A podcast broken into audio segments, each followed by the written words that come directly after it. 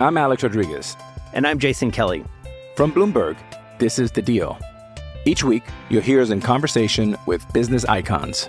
This show will explore deal making across sports, media, and entertainment. That is a harsh lesson in business. Sports is not And, as uh, simple you know, I- as bringing a bunch of big names together. I didn't want to do another stomp you out speech. It opened up so many more doors. The show is called The, The deal. Deal. Listen to The Deal. Listen to The Deal on Spotify. This is the Royal Blue Podcast from the Liverpool Echo, giving you the inside track on all the big talking points from Goodison Park. Hello, everyone, and welcome back to the Royal Blue podcast, where we unfortunately have to talk about a loss again. Uh, a Callum Wilson double was enough to give Newcastle a 2 1 win over Everton, despite a late flurry from the Blues and a goal from Dominic Calvert Lewin. I'm your host, Adam Jones, today joined by Dave Prentice, Gav Buckland, and Chris Beesley, where we'll discuss Everton's lineup, the defensive frailties, and perhaps some missed opportunities for certain players on the bench. But Preno, we'll start with the performance in general. Uh, Everton wanted a response after the Southampton game, and uh, that was probably the furthest thing from it, wasn't it? Yeah, it was. It was just a horrible watch, a horrible experience. Um, we said in the podcast on Friday, you know, I expressed my my reservations and the fact that it was going to be a really, really tough match, given the number of creative players that we had missing. Um, but when I saw the lineup, I was a little bit scratching my head.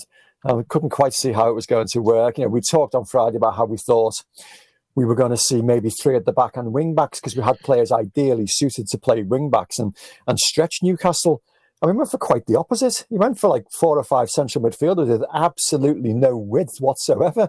And it looked like it was a team that was designed just to grind out a, a dull nil nil or maybe try and snatch a 1 nil um, with a decent set piece. But it was just it was just flat. I mean, nothing happened first half apart from the one great save, you know, saw from Robin Olsen. It was just it was just dull.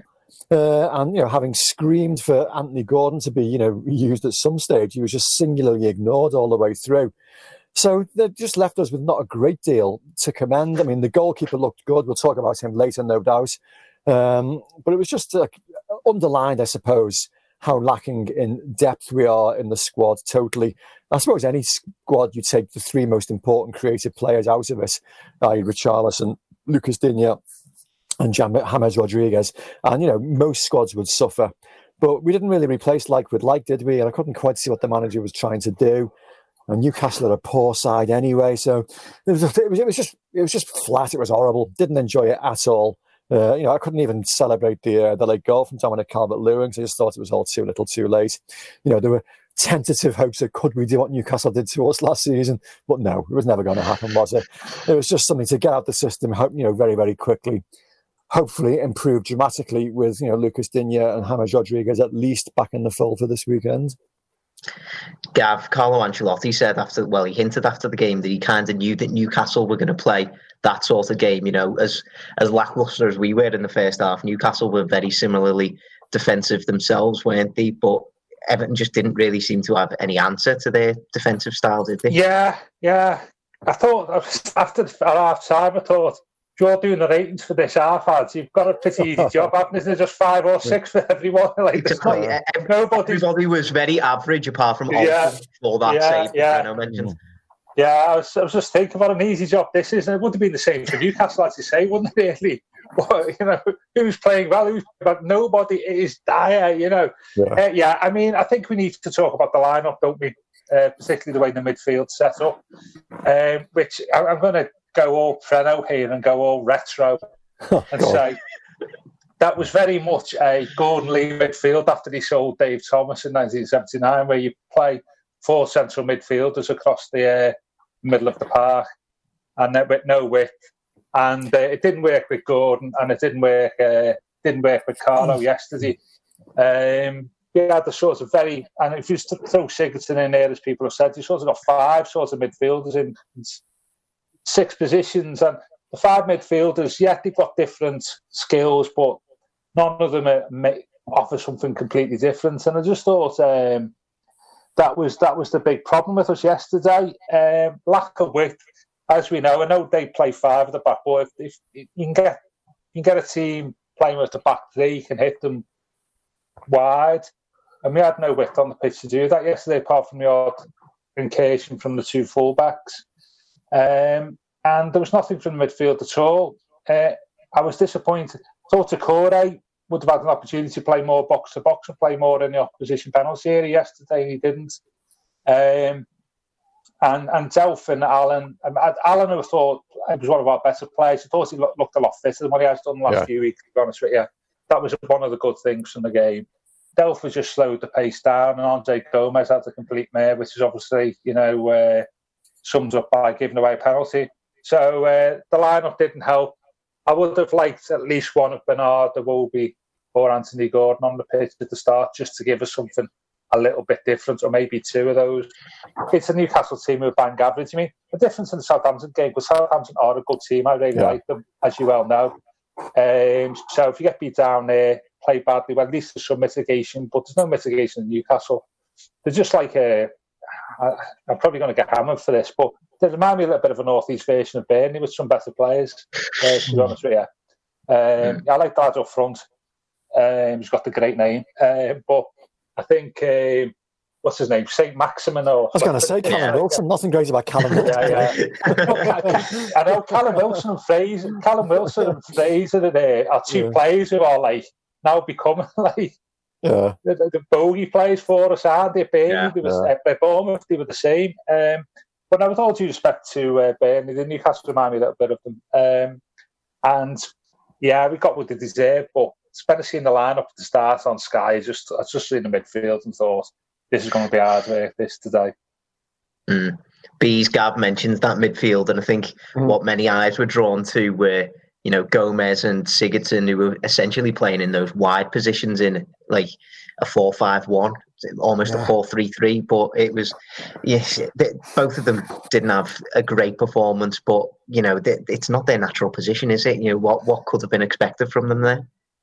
Yeah, I suppose out the two of them, Gylfi would probably be more adept. You know, you could say it was a mistake then, but spent a lot of his first season at Everton out on the left wing, and uh, so you know he's more probably uh, naturally adept to play as a almost like an old-fashioned inside forward. But yeah, Andre Gomes, you know, he's he's your, he's your deep lying uh, midfielder, and you know, running is is not his, his forte. You know, when he is on on form, and he hasn't unfortunately been in recent weeks. You know, you want him to pick a pass and sort of open up the de- defence. You know, take possession from deep and get things moving. You know, he's not he's not that sort of player who's going to really drib- dribble at the opposition. So yeah, I thought it was strange. Eh? Like I said, for almost like five central midfielders and, on the pitch at one time, and like it's been said by the other lads there, you know, when you did have wide options available and le- left on the bench, it, it, it was strange really. And like we said, too too little, too late. They they had a little bit of a go in, in stoppage time, you know, for, through the kitchen sink at them. But yeah, it was it was all a bit of desperation stuff, really. Mm. And sticking with UBs as well, you know, in mm-hmm. terms of fullbacks, yesterday we had a very in- inexperienced fullback in Niels Nkounkou uh, mm. playing left back. We had somebody with a bit more experience, admittedly, in Jonjoe Kenny, but somebody who was just coming back from injury at the other fullback. Do you think maybe their performance was a little bit hampered by not having proper wingers in front of them? They were getting down that pitch, but the yeah. you know the overlaps just weren't there, were they? Yeah, like you say, it was strange given that the Newcastle, like you said, played with a, a, back three. You'd have thought that that would be the area to target them to, to get that to get down the flanks. But I mean, I suppose um, it, it's one thing, um, you know, doing it against lower opposition, lower division opposition in the in the League Cup. Um, but you know, when you're coming up against Premier League teams, and you know, it, it, it's your debut, like it was for Niels. Um, you know, it, was always going to be a, a, a, tough ask, really, and they were put into a, a difficult situation because of the, the, the formation. I mean, it's hard for us to sort of um, point the finger at, you know, highly decorated coach like Carlo Ancelotti, but I guess he was just trying to look for what was the best on that particular day, given that he was hampered by the the, the injuries and uh, suspensions there. I mean, it was it was never going to be easy, you know, losing James and we already knew Luca Digne was out with suspension. You know, Richarlison's been a, a real miss. So perhaps, you know, try to cook something up on the day. And to be fair, with his substitutions during the game, he did try to change things. He didn't just try and go with the same formation. You know, he tried and mix things up, go two up front, bringing Tosun on for his first game in a long time. And try and bring that width in, but it was a, little bit too little, too late. Mm. Uh, Preno, I'll ask you the question that a lot of Everton fans were asking, especially in the second half yesterday. What does Anthony Gordon need to do to get on the pitch? I was asking exactly the same question myself. Um, guys who were sat around me, I was like, "What's he done wrong?" You know, so why can't he get an appearance? Um, I don't know. It just looked to be crying out for him at the time. Whenever we've seen him in like occasional cameo roles over the last few weeks, he's made things happen. At Southampton last week, you know, so he actually looked bright. He looked like you know he was he had the ability to make things happen. He runs at players. Um, he's direct. I just, it was exactly what we needed, what the game was crying out for. So I didn't get it. I mean, mm. the whole selection seemed to be conservative.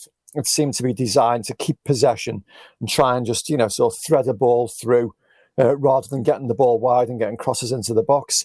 And to that end, that's even even Bernard when he was brought on seemed to be used in that role. He was being used centrally rather than getting somebody out wide, you know, sort of try and stretch the game. So whether that was part of Carlo's game plan, you know, so whether for some reason he decided that getting the ball wide and getting crosses into the box, it wasn't going to be a useful ploy, it wasn't going to work. I don't know. Um, I mean, but the the policy that he chose on the day clearly didn't work either, and it wasn't working. So why not change it a little bit? Why not try and do something a little bit different?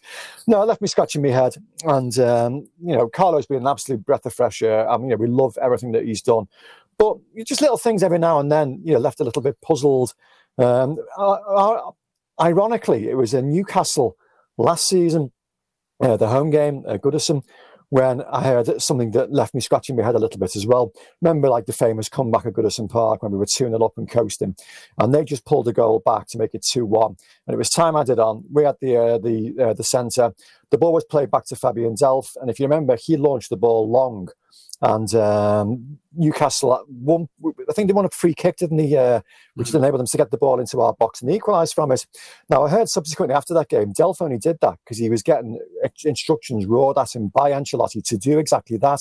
When his natural football brain, if you like, had told him, no, don't. Roll it back to Jordan. Jordan will keep possession till he's pressed. He'll knock the ball long. The referee will blow the final whistle. The game's over. But he did what his manager wanted. And he said afterwards, I regret it. He said, you know, I wish I'd have done what I wanted to do. So you think, oh, well, you know, that's what the manager wanted. He had a reason for doing that. And again, at the weekend, you think Anthony Gordon's the obvious choice for me. But, you know, clearly Carlo's got massive, you know, so much greater tactical expertise and insight than any of us. So we have to go with, you know, so what he's thinking and what he's planning. I'd like to hear an explanation, though, as to why I didn't want to use him. And I, suspect he won't give that publicly. But to me, it was crying out. It was crying out for um, Anthony Gordon to be introduced, and I don't know what that has to do. To be honest, I think he's been deserving of uh, more game time for quite some time. Mm. Over the last two games, Gav, we've obviously talked a lot about Everton's need to replace Richarlison in the team, and you know I think it's widely accepted that there's no like for like replacement for yeah. Richarlison in the Everton squad. I don't think many squads across the Premier League would have a like for like replacement for somebody like Richarlison. But is Gordon the closest that Everton have got? You know, in terms of physicality, pace, you know, goal threat from out wide. Even is he is he probably the closest that Everton have got in terms of you know preserving that style of play if Richarlison's out? Iwobi, perhaps. Mm. Anthony Gordon's slightly different. He's a little bit. I hate that phrase wiry, but I'm going to use it. Plus, I think he's not physically strong because he's not, you know, in terms of age and stuff and his physical development, he's at a different different stage, isn't he? But yeah, I'm with Preno. I just, it's just the same style because you just done four plays in midfield plus Sigurdsson up front of it. Sort of similar, similar types, you know, just to give something different. I think I'm just wondering. Car, I'm just goes back to Carlo really. Um, does is Carlo's management strength bringing young players into a team and nurturing them within the team? I mean, that was one of the reasons why, like, say, when he when he joined, that was one of the things I, I sort of placed out about that. That's not his game, is it? You can say, well, he's got Calvert Lewin playing and he's 22, 23 and Richarlison, but they'd had a lot of they'd had games, you know, a lot of games before Carlo joined. And I'm not sure, not sure whether Carlo's game is bringing young talent through and nurturing it. You know, um, he's got he, he, he's, a, he's a manager who likes established players and and and and, and organising it from that point. which was what you seen yesterday. And I'm just wondering whether that comes into the uh, in, in, into the the question marks over over Gordon, um, perhaps. But yeah, it's just I just wanted to see something different. Uh, Bernard, who thought is like I don't think Bernard's done himself any favours, uh, but just even Bernard playing wide left from the start would have uh, been different. But I think what going back to the point last week is what we've missed is a second striker, haven't we? That would mitigate not having Richarlison. Mm. You know, a fully, you know, fully experienced second striker to play with Calvert-Lewin yesterday would have been a big uh, Bill because that would have meant you could have played Sigurdsson in midfield. And you could have ended up playing sort of like four three one two or something like that. This is a slightly a more a more rounded, uh, more rounded setup, a more logical one than one we, one we had yesterday. Mm. So Bees, the, the three changes when they did come uh, yesterday ended up being mm. Bernard, Cenk Tosun making his first first Premier League appearance since the end of February, and uh, Alex mm. Iwobi, who of course ended up getting the assist for Calvert Lewin in the end. Uh, in terms of you know the, the, options that Everton did have on the bench, and obviously Anthony Gordon was one of them. Do you think they were the right changes at the times that they were made? I mean, it was was certainly bold and that he, he changed the formation round, and because he, he, saw what it obviously wasn't working at, at, at the time. You could almost say that Iwobi vindicated his introduction with the, with the um, the assist, but uh, he's a, a player who continues to frustrate me. Sometimes thinking, know, oh he's taken the wrong option there, or um, could, have gone on a little more. And then, like we said, uh, but even Bernard, as as well as as gifted as he is and as talented as he is, he he needs to be producing more in in in the final third. Um, Tosun, Tosun's a finisher, and as we saw about at this time last year, you know, he came off the bench against Tottenham and rescued a point there. You know, you, you know, you can't deny that about him. I just don't think that he, has got the legs to be, you know, a, a long term option for Everton. But you know, he, he, is somebody who you, you can call upon to hopefully try and make a, a, an impact in the game that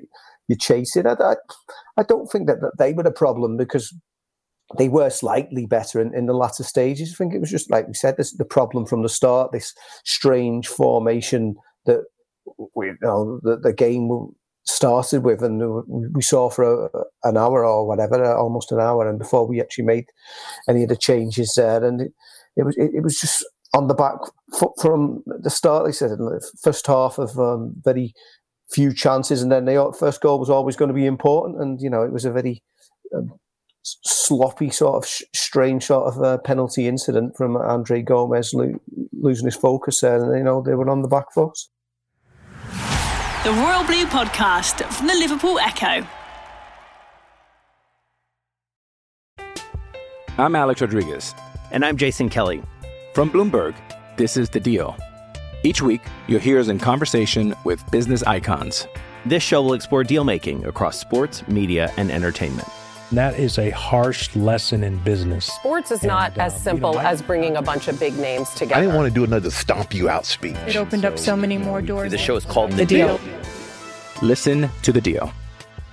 Listen to the deal on Spotify.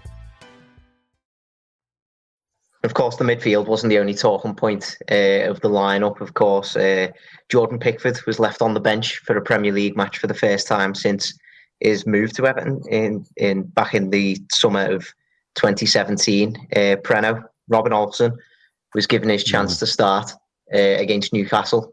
How, how did you think he did? Um, very, very well. I'd much rather talk about that than about penalties, as Chris has just referenced then, because this weekend it's just been an absolute abomination as far as penalties are concerned in the Premier League. You've seen penalties given for absolutely nothing. I mean, the Mo Salah, the Harry Kane, the one in our game. It's like, oh my God, what's the game coming to? But, you know, as regards uh, our goalkeeping situation, strange decision. You know, so when I heard he being left out, I thought, well, that's likely to attract even more profile and attention on Jordan Pickford, surely uh, than a game where you effectively would be asked to do very, very little. Uh, but having said that, uh, Robin Olsen came in and he did exactly what we've been wanting Jordan Pickford to do all season, which is just be quietly reassuring and just be, you know, undemonstrative and just, you know, of do things in a fairly unflappable manner, which he did whilst also making two very, very good saves, uh, you know, so instinctive saves uh, at the same time. And if anything, Carlo's probably given himself a bit of a problem now. I mean, I know he said that Jordan's going to come back in against Manchester United, but does Robin Olsen deserve to be dropped on that performance? Um, I don't know. Just uh, I wasn't quite sure the rationale again. Um, but then again, in hindsight, the final minutes we saw, you know, Robin Olsen charging up into their penalty area to try and attack a corner, which absolutely so he should have done. You know, there were only 30 seconds left. But what would the reaction have been if Jordan Pickford had done that? You know, because obviously Olsen's doing it and everyone's like egging him on, saying, oh, yeah, yeah, great shout.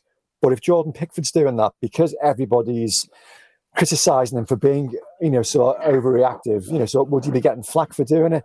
So I don't know. It's a it's a strange situation in the world of Jordan Pickford at the moment, and uh, I just thought this more than anything probably drew more attention towards him than actually sparing him. I mean, okay, it was at Newcastle where he does normally have meltdowns, but you know, this is a place where there were no fans, so there was no likelihood of getting any kind of. Uh, you know, sort of flack or any kind of like mental breakdown this time. So no, it was a bit of an odd decision, I thought, uh, and I think the way Robin Olsen performed, which was very, very good, means that you know, so Carlo might have given himself a slightly more difficult situation than he would have had otherwise. Mm. It was quite a surprising incident, wasn't it, Gavin? You know, Carlo Ancelotti said after, well, he hinted after the game that you know he might be game for ch- rotating his goalkeepers throughout the season. He hinted that this wouldn't be the first time that Olsen would play a league game, wouldn't be the last time that Olsen's going to play a league game. So, is that something that you'd like to see at Everton throughout the rest of the season? You know, uh, no, a rotating no, goalkeeper? No, no. it, it, he's not had a good couple of weeks, Carlo, has he? Really, you know, you know, um, people criticised the team selection this week. A um, couple of odd substitutions in both games, um, poor performances in both games. So it's not been a good week for him. And this this is sort of symptomatic of the sort of ten days he's had. Is is I think we expected at some point Pickford will be rested or whatever for whatever. You know, obviously he's had a lot of issues off the pitch. Um, and, and so when he was rested or whatever yesterday, I thought, okay, that's fair enough. Um, I was just surprised that Carlo then put a asterisk against that, which would be he'd be back next week. I'm assuming there that you, you rested him because of what's gone on off the pitch since the the derby rather than for form reasons. But I just think, imagine if Robin Olsen had saved the penalty and scored in the last minute yesterday. You know? uh, I don't. He needlessly Car- Carlo, he needlessly given himself a problem, but he could have just kept stum, couldn't he? Yeah. You know, he could have just said quietly to Jordan, listen, I'm not going to publicly say this, but you're going to be back in the team next week, but we'll just, I don't want to sort of put pressure on people, the, the new keeper, and, and also pressure on yourself. Um, and he could have just done that quietly with Jordan and, and just moved on next week. Or he could have just said, Jordan, and this is this is the probably the more worrying aspect is, is, is this look at like again Jordan may be a little bit difficult to manage. He's got to reassure him. Oh, I'm dropping this week, but you're back in next week. Is it just sort of pampering him a little bit? Uh, and uh, I just it was just a strange one that. Um, you know, on the basis that people expected Jordan not to play at some point. Just strange to have that like caveat. Um, and as I say, it's also been picking with in in, in, sort of, in keeping with the, the sort of difficult ten days Carlos had. Mm. Now, Bees Robin Olsen was brought in to provide competition to Jordan Pickford, wasn't he? And you know, yeah. does is that maybe behind Carlos' thinking behind uh, wanting to rotate goalkeepers? You know, he's keeping he's keeping competition between the two of them. Is that the is that the way he thinks he's, he's going to get the best out of the pair of them? I, I guess so. You know, you got two international goalkeepers, though. Uh, like like everyone, yeah, I was I was surprised by the decision coming when it did at, at Newcastle, but even more surprised by the fact that he said, "Yeah, he's he's back in next week regardless." Because like the, the other lads have said, he, he didn't need to say that. But yeah, I don't. I'm like Gav, I mean, I, I don't like. I think you should have an established number one. Um, okay, we're going back a generation now, but Neville Southall never needed a quality number two to keep it, you know, his his uh, ability levels up. He was always self motivated, best in the world, regardless of who was his understudy. It, it, didn't matter. But yeah, if you've got two international goalkeepers there, I guess you've got two people you hope you, you can depend upon. Um, like I said, Olsen we, we know we know he's 30 years of age. He's an experienced Swedish international. It's not happened at him for um, for whatever reason at Roma. Spent last season out loan on uh, Cagliari, um, another Serie A team. So uh, you know he does come with a certain degree of pedigree, and you can hope you can um, d- depend on him. And like I said uh, yesterday, he he did what we were hoping from Pickford a lot of the time this season, this uh, reassured display. I mean, I'm one of these who chooses to do it without the artificial crowd sound. So I was getting like you, the, the stadium sound yesterday. I know Jordan's vocal as well, but um, there's a few times you could hear Olsen, you know, giving the shout there, keepers, and you know, he was claiming the ball confidently, and, and he was, you know, when he, when he was putting the pressure ball at his feet, he was just keep it simple, which you want Jordan Pickford to do, really. It, his, his, kicking should be an asset for Everton because he is good with the ball at his feet. Sometimes, I think there was an incident at Southampton a week ago, you know, getting a little bit cocky at times. And you just think that don't overplay it, just keep things simple and do, keep to what you're good at. So, uh, to I don't like the idea of rotation, but I guess if, if that's the way Carlo wants to describe it, at least he's got two international keepers he feels he can depend upon now. Mm. What's your thoughts on rotating keepers, Preno? Uh, no, don't like the idea at all. Um, you know, when you when you were talking about it before, I saw Gav's you know sort of look of horror because because like me, he can remember the days when we had uh, David Lawson and Dai Davies um, chopping and changing, and uh, it was never never a good situation. Uh, I mean, the early days of Neville. I mean, uh, Jim Arnold, you know, so was was first choice certainly in the you know so 83 84 season at the beginning of or 82 83 and um, you know, so, but once Neville had actually, you know, convinced Howard that he was the, you know, the way to go, that was it. Then there, there was no shift in him. And if you are rotating goalkeepers, to me, it means that you're not 100% happy or confident with your first choice. You know, why would you do it? Um, playing the same goalkeeper week in, week out allows the defenders to get comfortable with that. You know, so goalkeeper, they know, you know, so where he's likely to be, you know, where he's likely to want the ball, you know, so for back passes and things. And just, you know, so familiarity is very, very important when it comes to a, a, back four and a goalkeeper. And if you can get the same five playing together, uh, hopefully you're going to suffer less at set pieces and you're going to have less, you know, so breakdowns in communication.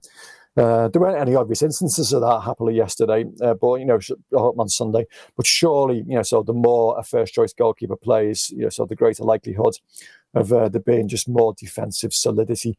So no, it's not something that I'm particularly happy with. And again, it just it underlines, you know, why I thought it was a bit of a curious decision, you know, to taken uh, the, when he did. Mm. Well, we've said Olsen had a good game, but unfortunately, the defence in front of him had a few mistakes in them again. Gav and you know, Carlo Ancelotti said after the game that he wanted to try and cut out these mistakes that were getting made against Southampton. He didn't want to gift Newcastle any goals, but unfortunately, Everton did kind of gift Newcastle two goals, didn't they? And, yeah. You know, it, they now that's no clean sheet since uh, the game against Salford. Only one Premier League clean sheet this season, and that was the first yeah. game of the season. You know how much of a concern is you know well, defensive not, output. Yeah, it's not just clean, not keeping clean sheets. It's conceding two goals, isn't it?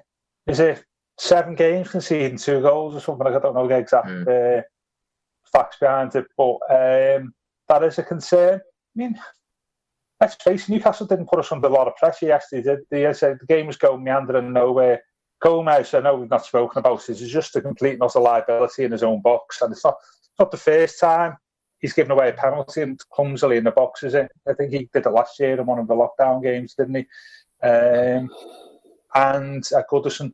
Um, so that was that was just clumsy. And the second one is, yeah, yeah, I mean, I mean, I know we've, we've got uh, Oh, Branthwaite was back on the bench yesterday, wasn't he? And and um, Holgate's injured, but yeah, he may be looking over his shoulder. Obviously, we've got Ben Godfrey as well because that's twice in three games. He's he's sort of given the, the opposition a goal, hasn't he? And he's done it twice in three games. That's that's poor, isn't it, for an international class centre half? So, you know, I think I suspect that that who that was who Carlo was referring to afterwards. so just uh, it, it, defensively, they didn't play badly, you know.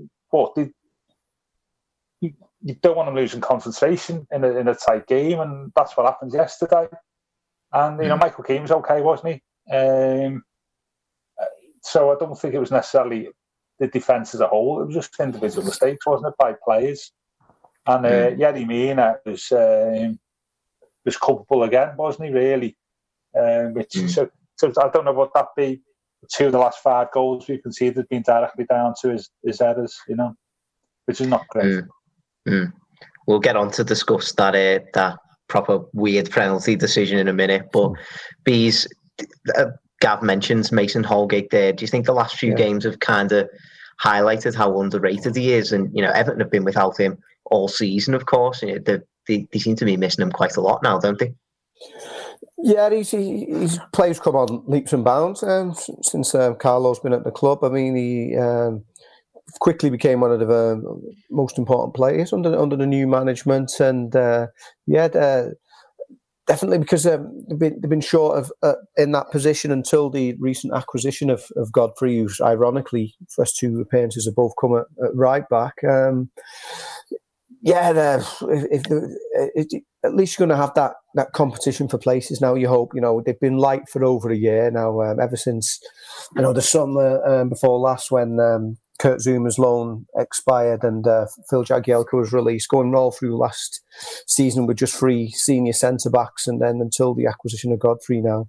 Um, they've had to sort of rely being a man short, and obviously it meant that Branthwaite was able to come in and play a few games towards the end of last season, but he's still very much, you know, a, a rookie um, learning his trade. Just a handful of League Two appearances, albeit he did very well when he came in at times for last season. But yeah, um, I'm, I'm, sure uh, Mason's uh, chomping at the bit, and uh, can't wait to get back in there because I think if you know, unless uh, Mina can cut out these mistakes, it, it is a big concern. Mm. And we'll stick with you for this, bees, because I know Preno's mm-hmm. already given his thoughts briefly on it. But yeah. obviously, Everton's first goal was a penalty uh, given away by Andre Gomes. Yeah. Uh, I remember I, I, saw it in real time, and yeah. I thought that, that that looked a bit like a bit of a, a wild challenge. Then I saw the replay, and I thought, well, I'd never give that as a penalty, but I kind of knew in the back of my head that VAR would never overrule it either. And I suppose that's that's the that's the kind of situation that Preno was alluding to before, isn't it? It's a it's a bizarre situation the football finds itself in now with penalties like that being given away. It was just a strange and unnecessary challenge. Um, I think he was always leaving himself open to the spot kick being given when he's going to do something like that, and no amount of um, sort of shaking your own leg and uh, crying out you, you hurt yourself is going to prevent that that penalty being given. I mean, it was a long time. They did have a good look at it on the the VAR, and you were wondering, hmm. But then he thought, oh, is he really going to overturn the, the referee's original decision. It just it just didn't have to be made, whether we thought it was a penalty or not. And I, I can see exactly why it's been given. It, it, yeah, it was an odd challenge, but just didn't have to do it. Just didn't. Um, and said it, it's not the first time either. And he's having a bit of a, a, tough time of late. Andre Gomes, There's a huge amount of love for Andre. And he first came to the club, um, hugely popular player both on and off the pitch. Um, obviously he's a great guy, and there was a great deal of goodwill for him. The way he came back so soon from that from that horrible injury, but after an initial couple of games looking good in this new system with better players around him, um, he, he, has been struggling. I think since since the, um, the, the derby, he came back from the international break. There, he, had a strange display where because you, you think one thing you get from him would be the passing, where his, his passing was off in the in the derby, and since then it's just it's just not looked at the races for me. Mm. I mean, Gav, I think in terms of the penalty, one of the things that seemed to rile up Everton fans after the game was Callum Wilson in his interview after the game, kind of admitting that he played to try and win that penalty, but that's that's something that a lot of strikers in the Premier League do these days, isn't it? Yeah, I've got a problem with that to be honest with you. It's what happens when you've got euphoric after you've won and you've scored twice, isn't it? You know. Uh, yeah, I've not got a problem with that. It was just clumsy. He didn't go towards the ball. Gomes did he? And by the time he reacted, it was too late. As soon as I saw it, he's taken intent out of the law, haven't he, this season? Mm. So whether he intended to do that or not, it was irrelevant. It was just a um, clumsy challenge, not the first time, and, and, and symptomatic of the way it's going for him at the moment, isn't it? Gomes, after a, a good start to the season, first two or three games, last three games he's um, he, you know he's, he's struggled. Mm. Gav, you were mentioning the lack of uh, backup striker before, but Cenk Tosun made his return yesterday, came off the bench, his first appearance under Carlo Ancelotti. How important do you think he's, at least until January, how important yeah. do you think he's going to be over the next well, over the next few weeks? Yeah, contractually obliged to say it's important because I said that on the podcast a few weeks ago. So it's getting game time. I know he had a bit of stick, but he's not played since would it be February, March time, something like end, that? End of February, yeah. Was yeah, his last yeah. game. So it's a long time, that isn't it? Eight months um, mm. without without kicking the ball in anger. So yeah, he is. You know, I would like to see the option of him playing 4 4 2 if, if you're missing somebody. But I think uh, would you've brought Simms on yesterday just for 15 minutes, perhaps. I was thinking he was on the bench. But I, I, I can see mm. the argument why you give you give Tosun game time. He is the senior striker.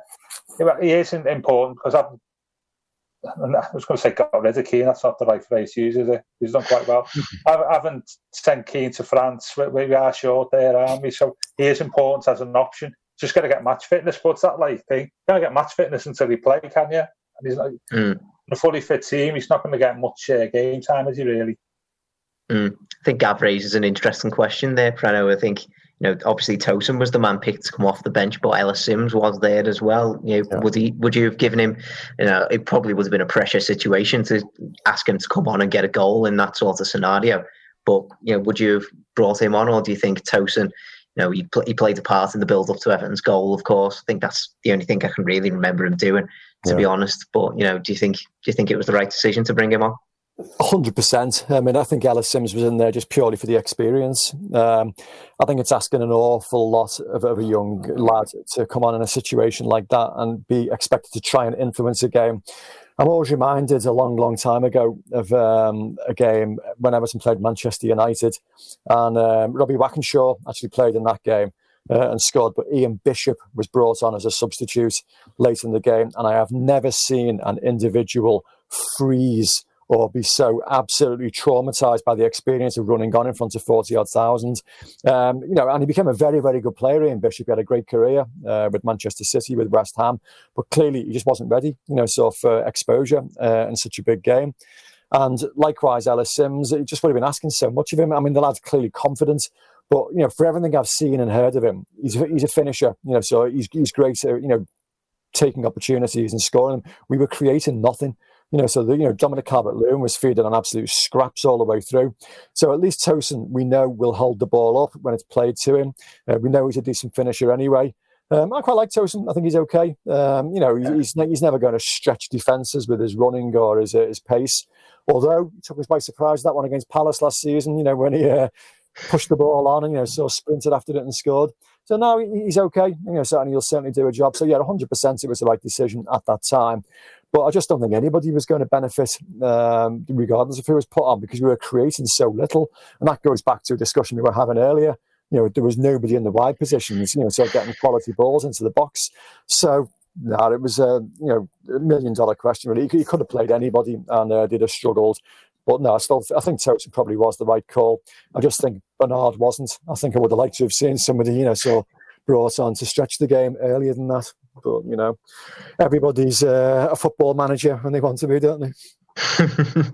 well, fingers crossed with uh, better options to pick from next week. Uh, things will look a little bit better for Everton, but that'll be the topic for the second podcast later in the week. Obviously, we'll be back round the table to discuss uh, or to preview, sorry, Everton's upcoming fixture against Manchester United at Goodison Park, the early kickoff on Saturday. But thank you for joining us today. Uh, you can rem- remember to rate and review us on uh, wherever you get your podcast from. And don't forget to join in the conversation on Twitter and Facebook as well.